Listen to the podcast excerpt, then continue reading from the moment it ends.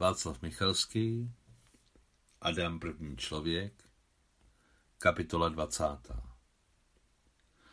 Na podlaze chodbičky se válely místní noviny, ve kterých bylo na první straně, jako obyčejně v té době, pod věčným záhlavím Národ a strana jedno jsou, opět natištěno něco ohledně kultu osobnosti. A ještě tam ležela nějaká šedivá obálka s fialovým razítkem, něco erárního. Mrknul jsem na noviny, otevřel obálku a vyndal z ní nažloutý list papíru nejnižší kvality. Na listě, stejně jako na obálce, bylo opět fialové razítko. Rostovská oblastní. Co Rostovská jsem dál nečetl a hned jsem očima proběhl dopis psaný na stroji s chybějícími písmeny.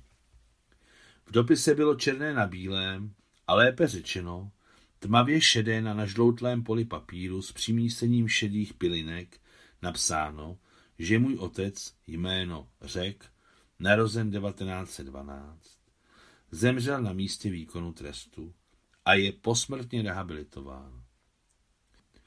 S dopisem a novinami v rukou jsem vykročil do pokoje zalitého podvečerným světlem, jako kdybych vstoupil do jiného, pro mě nového života. Tak to i bylo. Dávno jsem cítil, přesněji chytal z nevyřčeného v rozhovorech dědy a mojí mámy, že s pohřešovaným otcem je to jinak a že něco nesedí. Dříve jsem to nejasně tušil a teď mi všechno objasnili, krátce a bez příkras. Za vchodovými dveřmi na schodišti se v tu chvíli rozezněl zvučný hlas mého pětiletého bratra Volodi, který hrdě oznamoval sousedovi z děvčeti Táně, že ho ve školce převedli do velké třídy. Máma otevřela dveře svým klíčem. V rukou měla, kromě dámské kabelky, jako vždycky růžovou síťovku s potravinami. Chladničky jsme tehdy ještě neznali. Žili jsme ze dne na den. Koupili, snědli. Zaběhla jsem na trh. Radostně se na mě z šera chodbičky usmála máma. Nic jsem neodpověděl a to jí přivedlo do rozpaků. Mami, můžu se jí projít na dvůr? Zeptal se můj malinký bratr. Můžeš. Bratr okamžitě vyklouzl ze dveří na svobodu a máma, jakmile v kuchyni odložila síťovku s chlebem, rajčaty, okurkami a lahví postního oleje z trhu, který tak příjemně voněl, vešla ke mně do velkého pokoje. Co se stalo, synku? Tiše jsem jí podal erární dopis. Poslali to, řekla máma takovým cizím a velmi skaleným hlasem bez života. Chvíli mlčela, sedla si na starou vídeňskou židli a ukázala mi pohaslýma očima na stejnou židli u stolu. Sedl jsem si naproti mámě. Ano, už dávno jsem podala žádost. Teď odpověděli. Mně to je jedno, ale pro tebe je to důležité. Co je důležité? Otce rehabilitovali. Pro tebe to může být důležité v dalším životě. A odpust mi.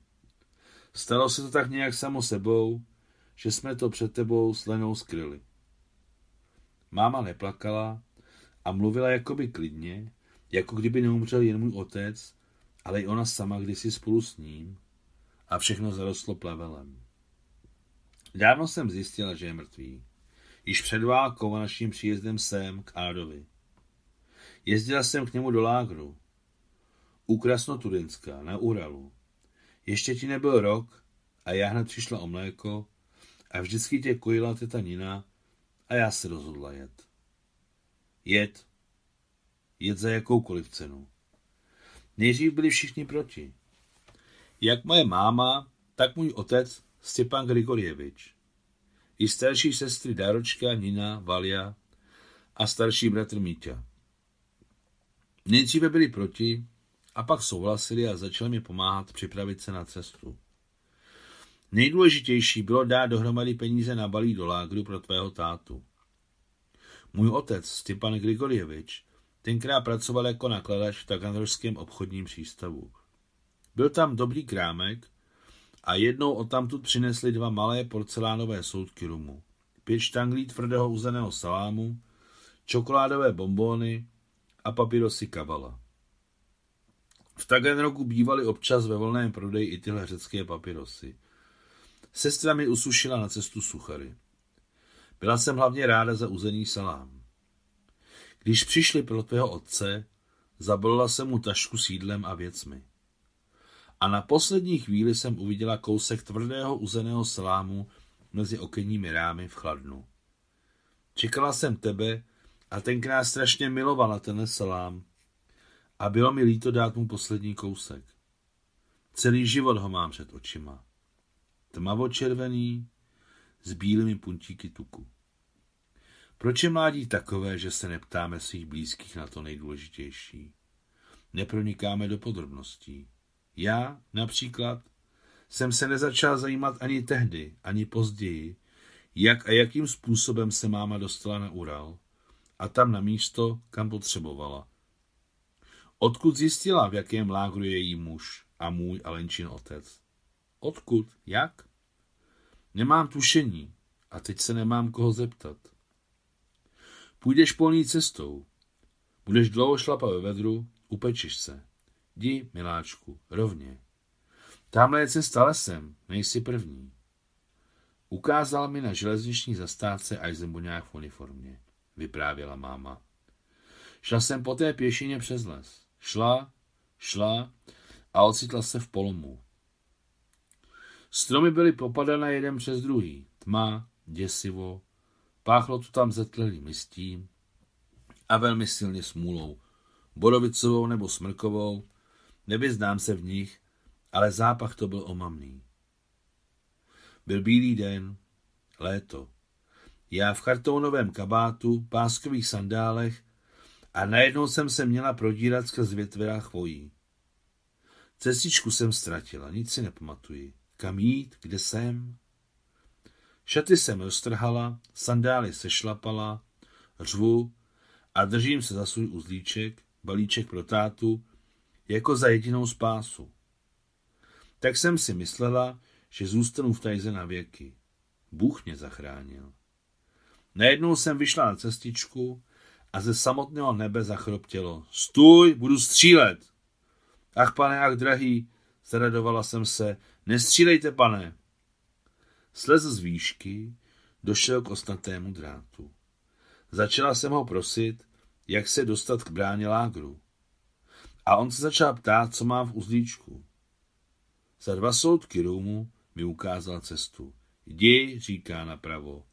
Přijdeš na KS. A co je to KS? Kontrolní stanoviště. Došla jsem tam. A tam mi říkají, jeď, odkud si přijela. Já na ně, to jako proč? Tak jsem se sem táhla, nechte mě aspoň pět minut uvidět muže. Klidně si vezměte balík. Jeden se slitoval, podle vzhledu kazach, ale bez přízvuku řekl, máš ho politického? Kývám. Říkám příjmení, jméno, očestvo, rok narození. Vzal nějaký tlustý zápisník, prolistoval ho, přijel prstem a, jak jsem pochopila, našel příjmení. Tolik jsem se zaradovala. Balík sebrali, čekám, čekám, nikdo nic. Zaklepala jsem na okýnko na způsob ventilačky. Otevřeli jiní lidé. Nečekej, není tady. Převedli do jiného lágru. Bylo pekelné horko. A najednou jsem ztratila vědomí. Jak se pak vyjasnilo, upadla jsem do hluboké dloby, určitě na tři hodiny. Probrala jsem se na zdravotním středisku, neošetřovně, jak se tomu říká ve vězení. Byl tam starý doktor, také vězeň, šedivý, v brýlích, s jedním rozbitým sklem, nevyraženým, rozbitým.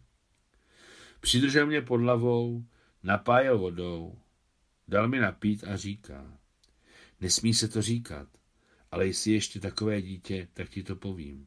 Nehledej ho. Do žádného jiného lágru ho nepřevedli. Před měsícem tady, u mne, v náručí odešel na akutní tuberkulózu. Zabili ho. Potom jsem se válela u nohou nějakého velitele s ošklivým ksichtem. Škemrala jsem, aby mi ukázal hrob a mohla jsem si vzít hlínu. Ostrkoval mě vojenskými botami a opakoval jedno a to samé. Moskva slzám nevěří. Tehdy byla tahle průpovídka v módě. Tak jsem odjela bez ničeho a jak jsem se dostala domů, nemám ponětí. Bůh mě zachránil, jinak nevím. Na schodišti za dveřmi se rozlehl řev mého mladšího bratra. Otevřel jsem mu dveře. Když na chvilku přestál řvát, oznámil mi, že si rozbil koleno a ukázal, jak mu teče krev a potom začal řvát znova. Do svatby se to zahojí, pozbudil jsem bratra. Hrval se ukázat svoji ránu mámě, ale přidržel jsem ho za rameno. Mami, kde je zeleň? V levé skřínce v kuchyni, odpověděla máma oživlým hlasem. Dovlekl jsem bratra k hojivé zelení. Znovu přestál řvát a zeptal se mě úplně normálním hlasem. Štípá hodně? Ne štípá, ale štípe. Opravila ho máma, která k nám šla z velkého pokoje. To bude dobrý, pofoukám ti koleno. Ujistil jsem bratra a všichni jsme se vrátili k normálnímu životu. Konec 20. kapitoly.